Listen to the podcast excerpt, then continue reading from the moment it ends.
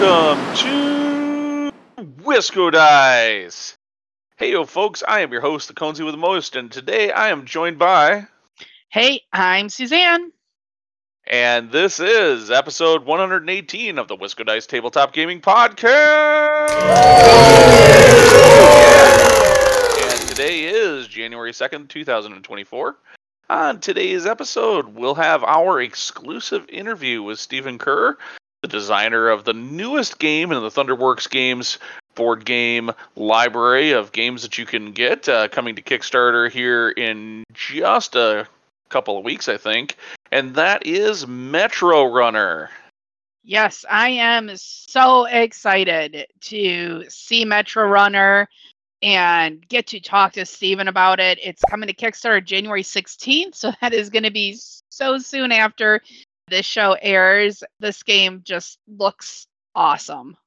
Yeah, this game does look brilliant, and you've probably been hearing Justin and I talk about it now for almost a year since we got to see a very, er, uh, a, you know, at least a prototype copy that was at least a year ago now when we talked to Keith over at Thunderworks and, uh, and when we interviewed him regarding Goblin Vaults. So yeah, we're super excited to see Metrorunner. I, I'm really excited to play it, and even more, find out more details now that it, where it's closing in on the final copy and getting ready to to go to Kickstarter to fund a production run. So with that, Yes. why don't we go ahead and hop over to our interview? We'll take a quick break here, and when we come back, we'll be joined by Stephen and talk all about Metrorunner and get to know Stephen a little bit better. Hey folks, this is the Conzi of the Most. I just wanted to take a moment to tell you about Misty Mountain Games here in Madison, Wisconsin, where you can find CCGs, RPGs, board games, minis, paint and hobby supplies for your all of your tabletop gaming experience and needs. If you can't find it online, give them a phone call or swing on by their brick and mortar store uh, here on the east side of Madison. Don't worry, that is MistyMountainGames.com. Check them out today. And we're back. We're joined by Stephen. Uh, Stephen, pleasure to meet you. It's so awesome to have you on the show. And if you wouldn't mind just going ahead and, and kicking things off and letting the, our audience get to know you a little bit, who you are, what, what your role is with Thunderworks Games, and what you've been working on recently with Thunderworks. That would be, I think, a great way to kick things off. Yeah, thank you so much for having me. Great to come on and talk about games. So, yeah, I work with Thunderworks Games. I'm our primary in house design, uh, graphic designer at this point.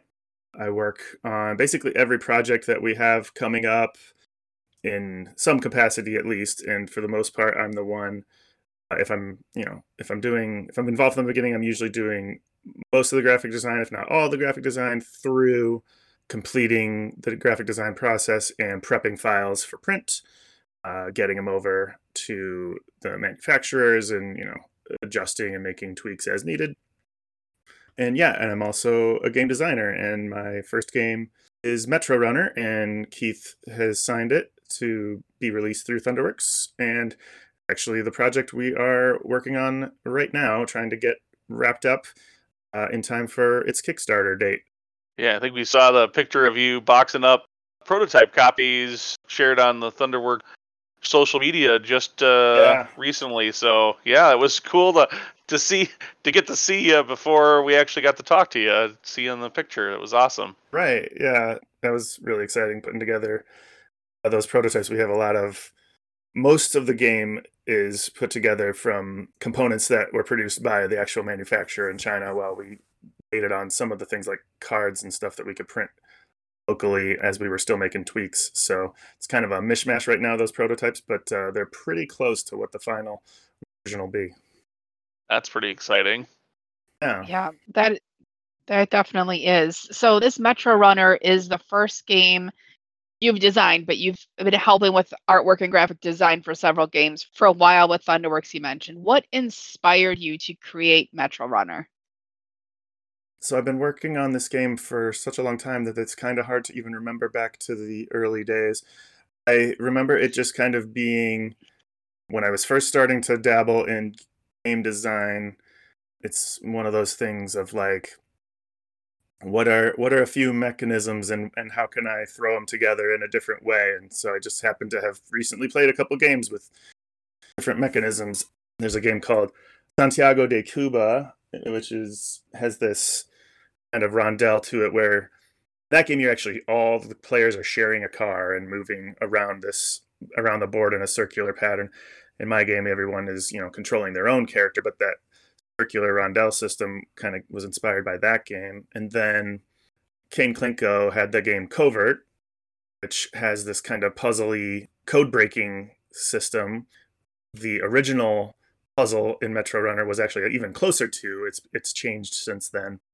And then the final piece was basically like a Lords of Waterdeep sort of cards that you have to collect resources to complete. And and it was kind of those three games I guess kind of inspired me and found a way to mash them together. And as soon as I had that idea for the puzzle, I immediately just thought cyberpunk hacking and uh, kind of went from there.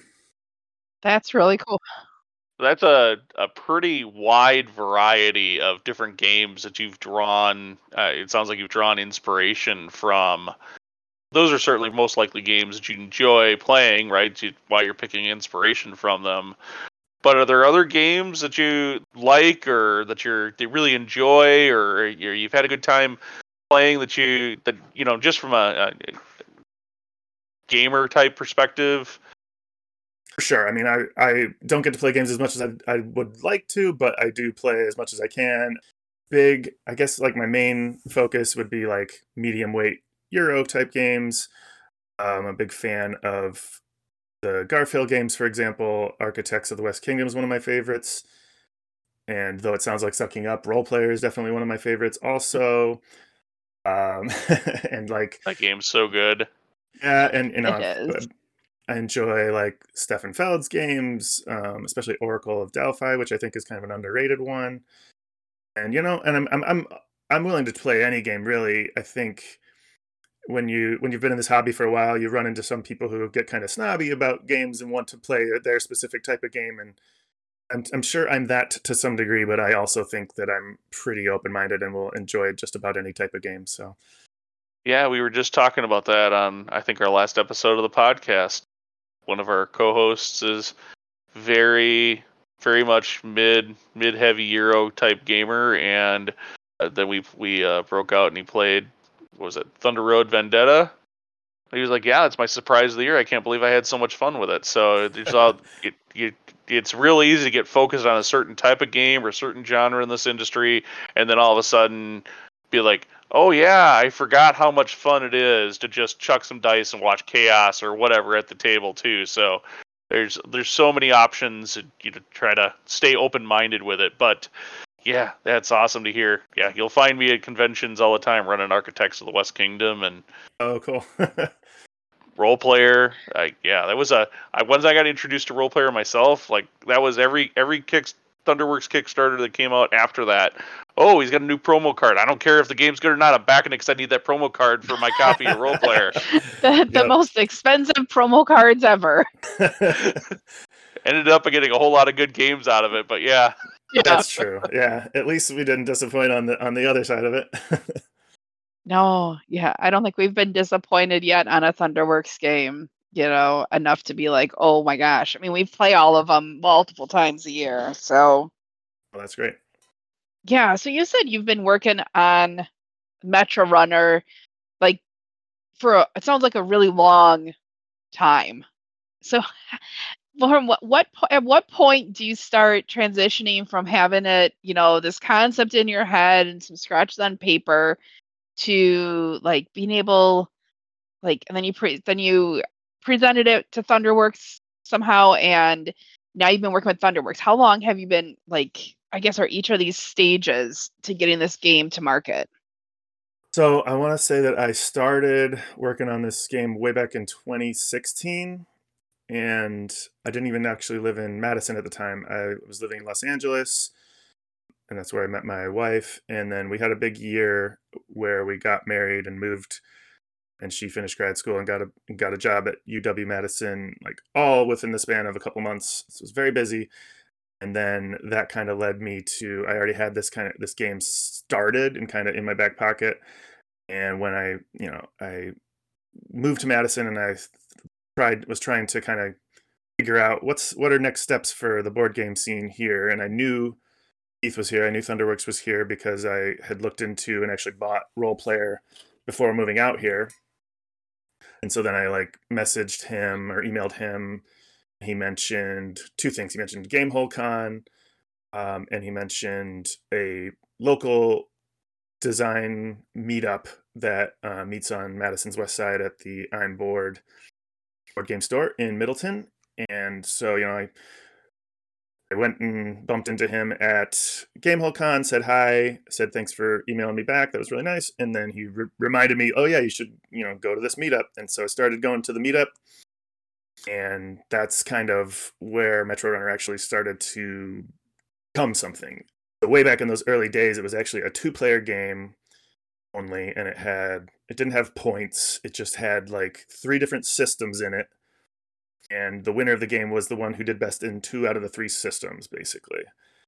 And one of the first things I remember was when Keith played it was like, why does it have to be a two player game? and I said, I don't know. It's just the idea I had. And so right away I was looking into ways to make it more players. And that's was one of the first steps towards it becoming what it is today.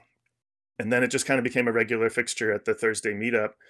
And we played it off and on for years making slow improvements. And I think it was, I looked back at my emails actually, and it was February of, January or February of, of 2020, Keith signed it. Then COVID happened. and so that took a little bit of a hit on, uh, on my productivity for sure. Also during the, this, you know, six, seven year journey, two kids so we, we, you know life has been busy and so it's hasn't i don't think it's been seven years solid of work on the game. It's been seven years on and off so. Sure. It sounds like it's a lot of work to get a decent game developed and mm-hmm. you know ready to get to a point where you can have a publisher look at it and get it to market. So congratulations on sticking it through and going through yeah. all of that work. That's a big deal I got kind of lucky in that regard because ever had to really pitch this game, right? Like it was just kind of there, background or playing it through its whole process. I never had to, you know, put together a sell sheet, schedule meetings at conventions. It kind of worked out that his help, it got to a point where he was like, you know, I think I want to sign this game. So very lucky in that regard. Always helps to have a connection, right? Mm-hmm. So this is this game, Cyberpunk. I've, like I said, I saw the prototype prototype almost a year ago now, or a very early prototype sitting at Thunderworks. I were immediately floored by the, the bright colors and the look of the game, and it looked extremely interesting. I couldn't help when I was talking to Keith then go, "Wow, that is a jump. That is something new and wildly different thematically and visually than anything else in your library. I think you got a hit here. How does it feel, or what can you tell us about diving into this new genre and, and kind of helping kick it off and lead it with Thunderworks uh, and being something that's so much different than anything else that would be in like say the uni- Roll Player universe or the world you know the, the, the whole world of Ulos which is this kind of established Keith's kind of personal universe right that he's created and then and now other people have added to with their games. Right. It's it's just something like and I and I hear there's a, a really cool background or, or theme that's starting to develop behind it or story that's starting to develop behind this game too that I would love to hear more about. So I don't think that you know, this game being com- so different from the Ulos stuff was ever a concern to Keith. He was, I think he was always kind of excited about the theme, and especially once we found our artists and they started delivering such cool art, like we are like, okay, yeah, this is cool. This is its own thing. It's very unique. And I think for every for all the people who love the the Thunderworks Ulos games, there's also people who are like, you know what, I'm just not interested in fantasy, so call me when you got something different. And so, I mean, can't please everybody all the time, but he's definitely plenty interested in uh, in trying new things. He's not he's not shying away from that for sure. So, so I think the second part of this question is kind of where there sounds like there's already kind of a theme and a universe that's also coming around uh, for this game. Uh, that's already way it was kind of relayed to me was it's kind of already worked into this game, but it sounds like it's it's got kind of this whole unique background that might that hopefully uh, we'll get to see fleshed out not only this game but in fingers crossed right, future titles as well. Yeah, that'd be awesome. So yeah, one of the first things we did once we kind of started that after Keith signed the game and we started kind of developing it further, we he actually hired this guy Seth Johnson, who's out on the I think he's based out of the West Coast. He is a writer and I believe he you know builds a lot of RPGs and and is just kind of a, a really solid world builder. He worked with Keith on some some other stuff. He's actually got a few contributions in uh, player adventures, for example. So we just kind of pitched it to him, and you know, I had a minimal amount of kind of world building done at that point. Kind of this basic idea of there are these corporations who are kind of moving in on the last uh, previously up to this point free city in this cyberpunk future and had this kind of cynical idea that instead of trying to be heroes and fight them off you're going to instead sort of accept the inevitable and just try and make the biggest profit for yourself. And so kind of a that it just felt thematically more right to me for a cyberpunk game and uh, than trying to uh, be some sort of you know uh, some sort of hero. So we kind of sent that basic stuff over to him. He spent ton of he did he he delivered a ton of brilliant work, kind of fleshing out the world uh, to to an extent that it's a lot of stuff that will probably never make it into any game or any, you know, even see the light of day really. But he also helped come up with all the characters that are now playable characters in the game. Every every at the beginning of each game, you get uh, you know a unique character who has a little backstory on the back of the character card, and they're a lot of fun. I think that's where a lot of the theme will come through. But he also just kind of developed out the whole city and the backstory, like why why is this happening now? What's you know and uh, and it's, it's a lot of interesting stuff. And and we, I mean, you know, we didn't know how much of it we were gonna need. We didn't end up using ton of it because it's not a story driven game.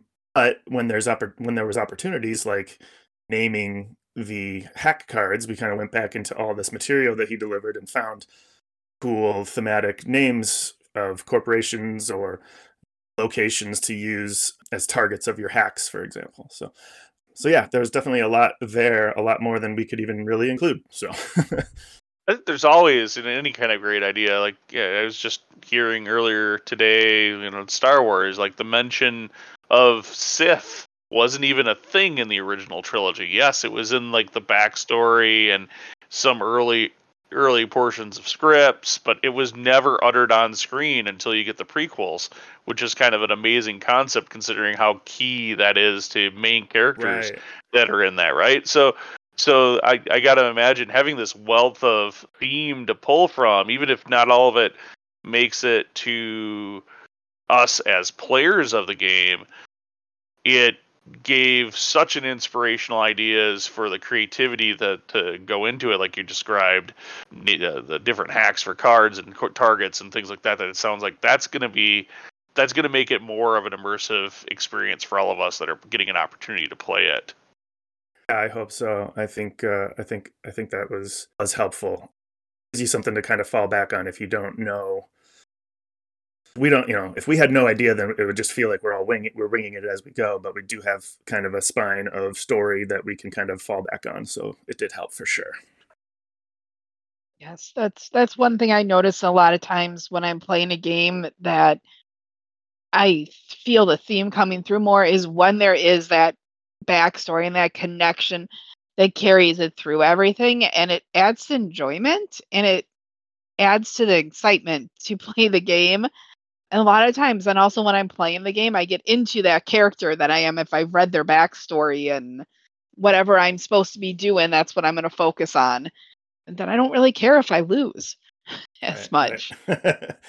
So you kind of talked about how this theme has developed and grown, and you've talked about how the, you know, throughout some of your testing, you change different things. The you have a unique worker placement mecha- placement mechanic and central puzzle on this game. Can you tell us a little bit about that? Absolutely. Yeah. So the main mechanic of mechanics of this game is that on your turn you will move and then take an action essentially. So you, it's essentially a big rondel. It's um, I want to say about I remember now 20 spaces or so, and it's actually different for the different sides of the board for player count. But you'll you can move one or two spaces in the clockwise direction around the board. Essentially, you are on the metro. You're on the, the we call it the ring metro in Mirror City, uh, which is the name of the city where the game takes place. And so you have to be moving in that direction because that's the direction the train's going. And you can move one or two spaces for free. You can spend resources to go further. Then you take actions. Actions include things like gathering resources, the hacking mini puzzle, getting new job cards to try and complete, and completing those job cards is another action. So, uh, and there's five districts in the game, kind of color coded, and you have to move your character to the correct district in order to complete to complete a job that matches that district. So, basically, a lot of kind of interconnected mechanics that sort of overlap each other in hopefully fun ways. That does sound really neat, and I'll be. I have not seen the prototype yet. I was not able to go with uh, Conzi and Justin when they were at the Thunderworks facility last time, so I'm excited to see this when it comes out.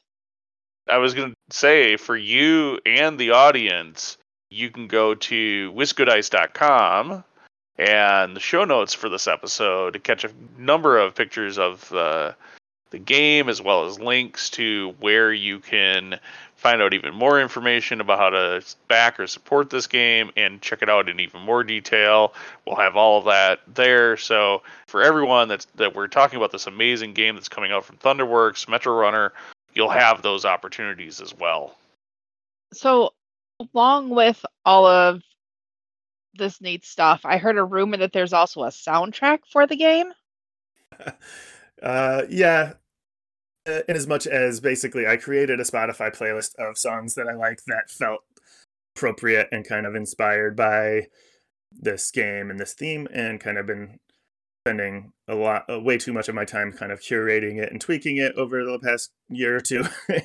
and uh, so it's a playlist of songs that I really enjoy. And I think that we will probably, Jess, our marketing person, will probably include it as part of a, a update during the Kickstarter or something along those lines, so that you know maybe people, other people can can uh, can enjoy it as well, and, and you could run it as the as the background soundtrack while you're playing. That's that's really cool. Yeah, no, I mean, mood music, I think for me is like something that is very important. And whether we're playing a spooky game and I want some, you know, maybe a horror a series of horror movie soundtracks, or I'm playing fantasy games, so I want to get Lord of the Rings playing in the background. It's it adds it adds an extra element of immersion into the game. So having a soundtrack and having a having that audio experience, it also touches on that another sense and really helps get people excited and into the gaming experience that's happening at the table. Yeah, yeah. Oh, I should also shout out that I, I got the idea from a Kickstarter campaign that ran a year or two ago called Skate Summer. So I just want to credit to those guys since uh, I stole their idea. oh, only the best ideas are the ones worth stealing. So exactly. Amazing theme. We've got some rock solid mechanics. We've got a soundtrack even. What what else makes you really excited about Metrorunner? Oh, geez. Um, I mean, it's my first published game, so obviously I think I'm just excited to have, you know, as a creative person, to have something out in the world that people can play and enjoy, and just have some, you know, have proof that something I created is good enough to exist. Uh, so that's obviously really exciting. I think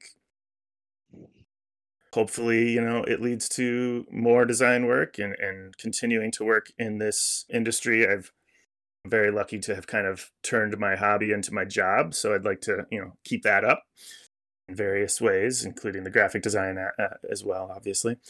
And, and yeah, so I think I'm just I'm just excited to that to get this game out there finally. Yeah, that is that is a very exciting thing to have happen is to be out there and forever and ever people will know that you created a game. Hmm. Uh, is there is there anything else that we should know about Metrorunner that we haven't covered yet?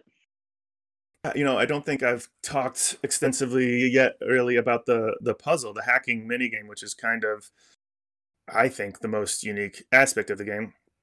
And so essentially in the middle of the game board there's a set of nine tiles in a little three by three grid and there's two cards above it or two stacks of cards above it that are the network cards. And on your turn if you take the hack the network action you and attempt to basically solve one of those two cards by manipulating the tiles in the middle of the board.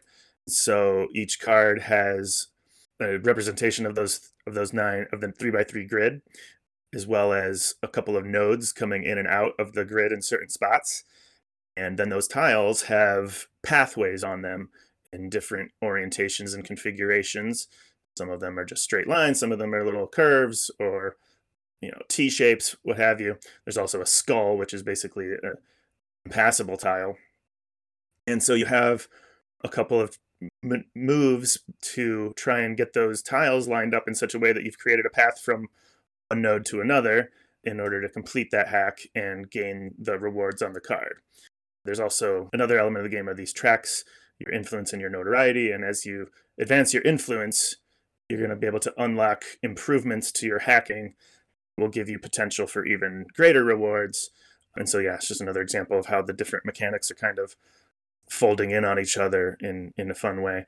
Uh, so yeah, I think that that puzzle is is really probably the game's most unique mechanic and uh, one of the things I'm most excited about.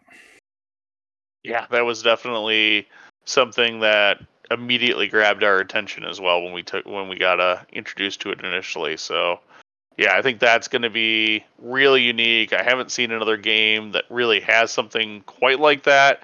And even more importantly, it's something that's even just a little more tactile for players as they play it to interact with the game and, and place things and maneuver things. And that's always a, a neat and fun mechanic whenever you're talking about a board game.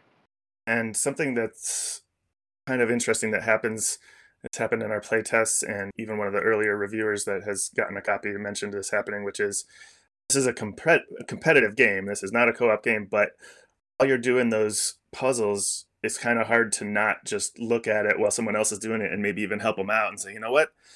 See how you can do it in uh, in two moves instead of three. You know, so it becomes almost this little cooperative element, even though there's no benefit to you helping your neighbor. well, maybe maybe not it's so cooperative in in all game groups. Uh, I've got a, some fairly competitive gamer friends, but uh, hopefully, hopefully I'll get. Hopefully, people take some some mercy on me and and help me out when I'm uh, trying to solve puzzles on this one.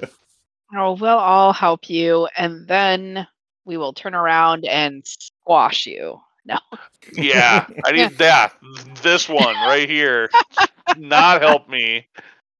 Should be like, hmm, I hope he doesn't figure out that thing because I'll be able to get it later. Yes. All right. So you mentioned that this game is coming to Kickstarter, and can you tell us a little bit more when listeners should be watching for it or anything they should know about the Kickstarter campaign?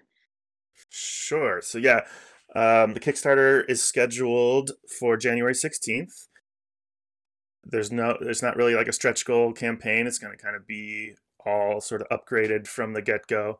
One thing that we're looking to do, and I think it's going to happen, is a del- kind of a deluxe upgrade. Those tiles I was just talking about, the the hacking tiles, our punch board, but we will be offering an add-on for metal tiles, which will just make it look even more cool and futuristic.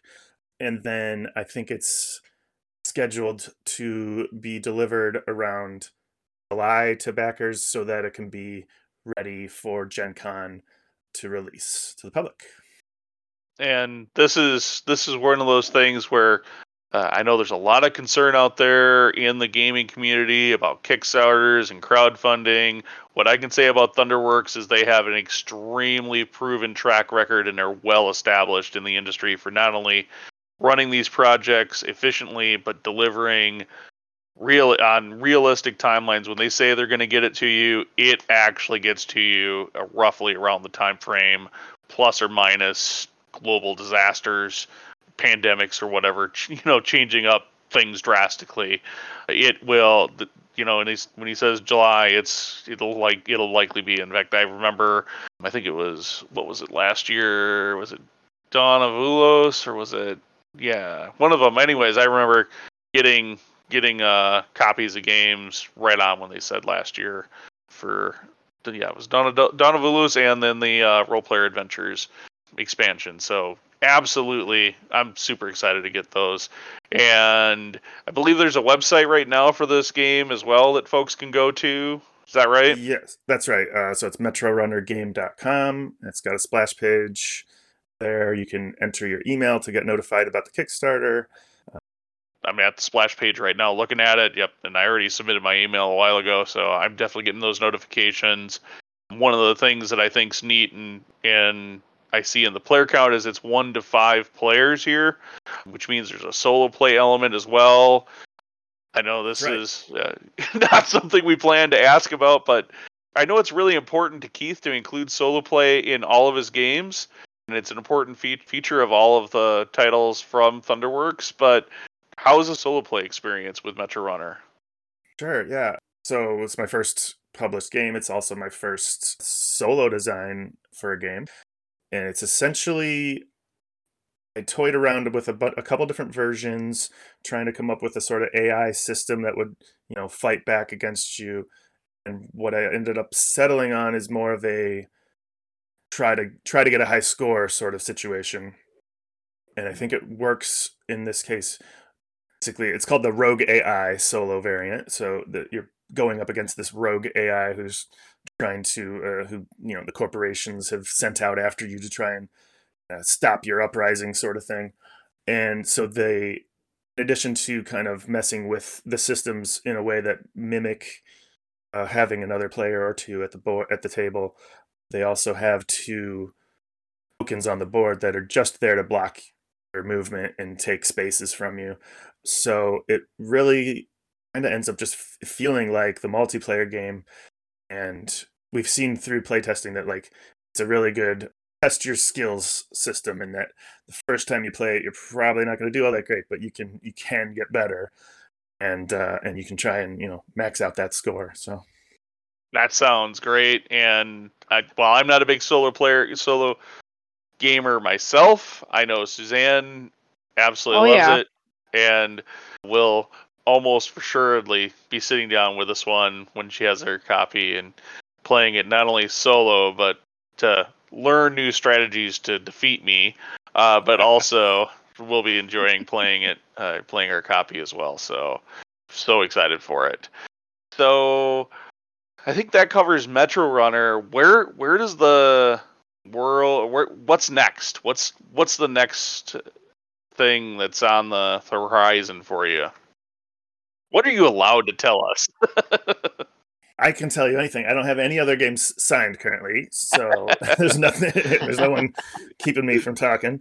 Um, I've got a, a, new design that I'm I'm pretty happy with at this point. I just took it to Protospiel Madison a couple weekends ago, and it's basically a tile laying game with a haunted house theme, building your own haunted house, and that's eh, that's like the haunted houses where you go as as entertainment and people will jump out and scare you, not a actual haunted house with ghosts. And so it's just kind of a competitive who can build the best haunted house.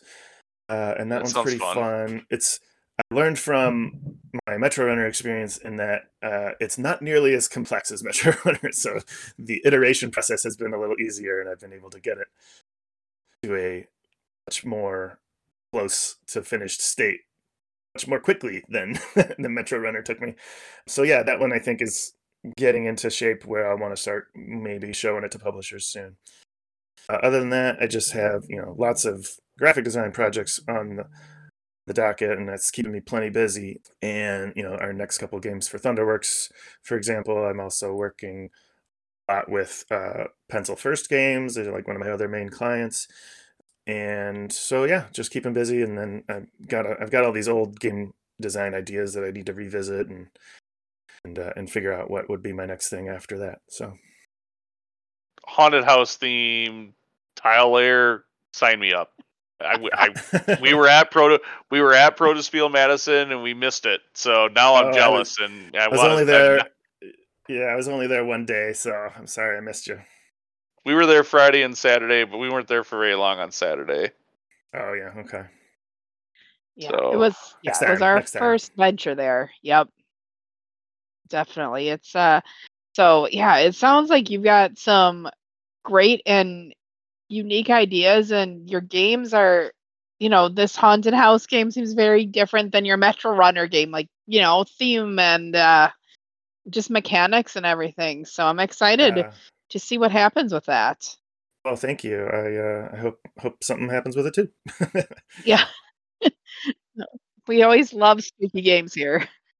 Yeah, absolutely. So if you want more information about the Metro Runner game or anything Thunderworks, you can uh, hop on over to MetroRunnerGame.com or Thunderworks, ThunderworksGames.com, I believe it is, and check out anything from the great Thunderworks uh, library. If you enjoyed listening to us talk about talk to Stephen, let us know. Drop us uh, an email. We'll you know we'll share the feedback. And uh, of course, Stephen, thank you so much for taking the time with us to talk to us about Metro Runner. We're so excited to see this game and and we're so excited for you as a designer to be able to get your first game out there. We talked to a lot of first time publishers that end up taking on trying to self publish their first titles because it's so hard to break in and with an established publisher. You know things worked out for you so well. So we're so fortunate for you that you know it's, that it's coming to fruition and we're so excited to have a, our copy of this game. We can't wait. We're really like i said it's been a year we've been waiting for it. We've been talking about it for quite a while. So it's it's we're really excited for this one. And and everyone else should should be as well. So make sure you back this one i think it's going to be an amazing game and one that we really recommend get those credit cards out and your Kickstart. Be aware on Kickstarter when you on uh, January 16th and uh, uh, with a realistic 2024 delivery date. So you'll actually be able to play the game in the same year you backed it. Uh, and yeah, thank you guys so much for having me. It was, you know, this was a lot of fun. So glad to start talking about the game, getting it out there for people. Absolutely. So, and and any other time you want to come back on, the door is open. Excellent. Love to hear it. Thank you. All right. With that, we're going to go ahead and wrap up today's show. Thank you so much for listening. Make sure you leave a review of this show wherever your favorite place is to find podcasts. Oh, and by the way, give us a like on our Facebook page. And don't forget to follow us on Twitter, Instagram, or Pinterest while you're at it. If you haven't looked recently, make sure you catch up on the blog at wiscodice.com. Hey, Brian, what's that site? Oh, darn. I forget. Uh, Justin, what's our website again? Wiscodice.com. That's right. It's wiscodice.com. And until next time, everyone, peace out.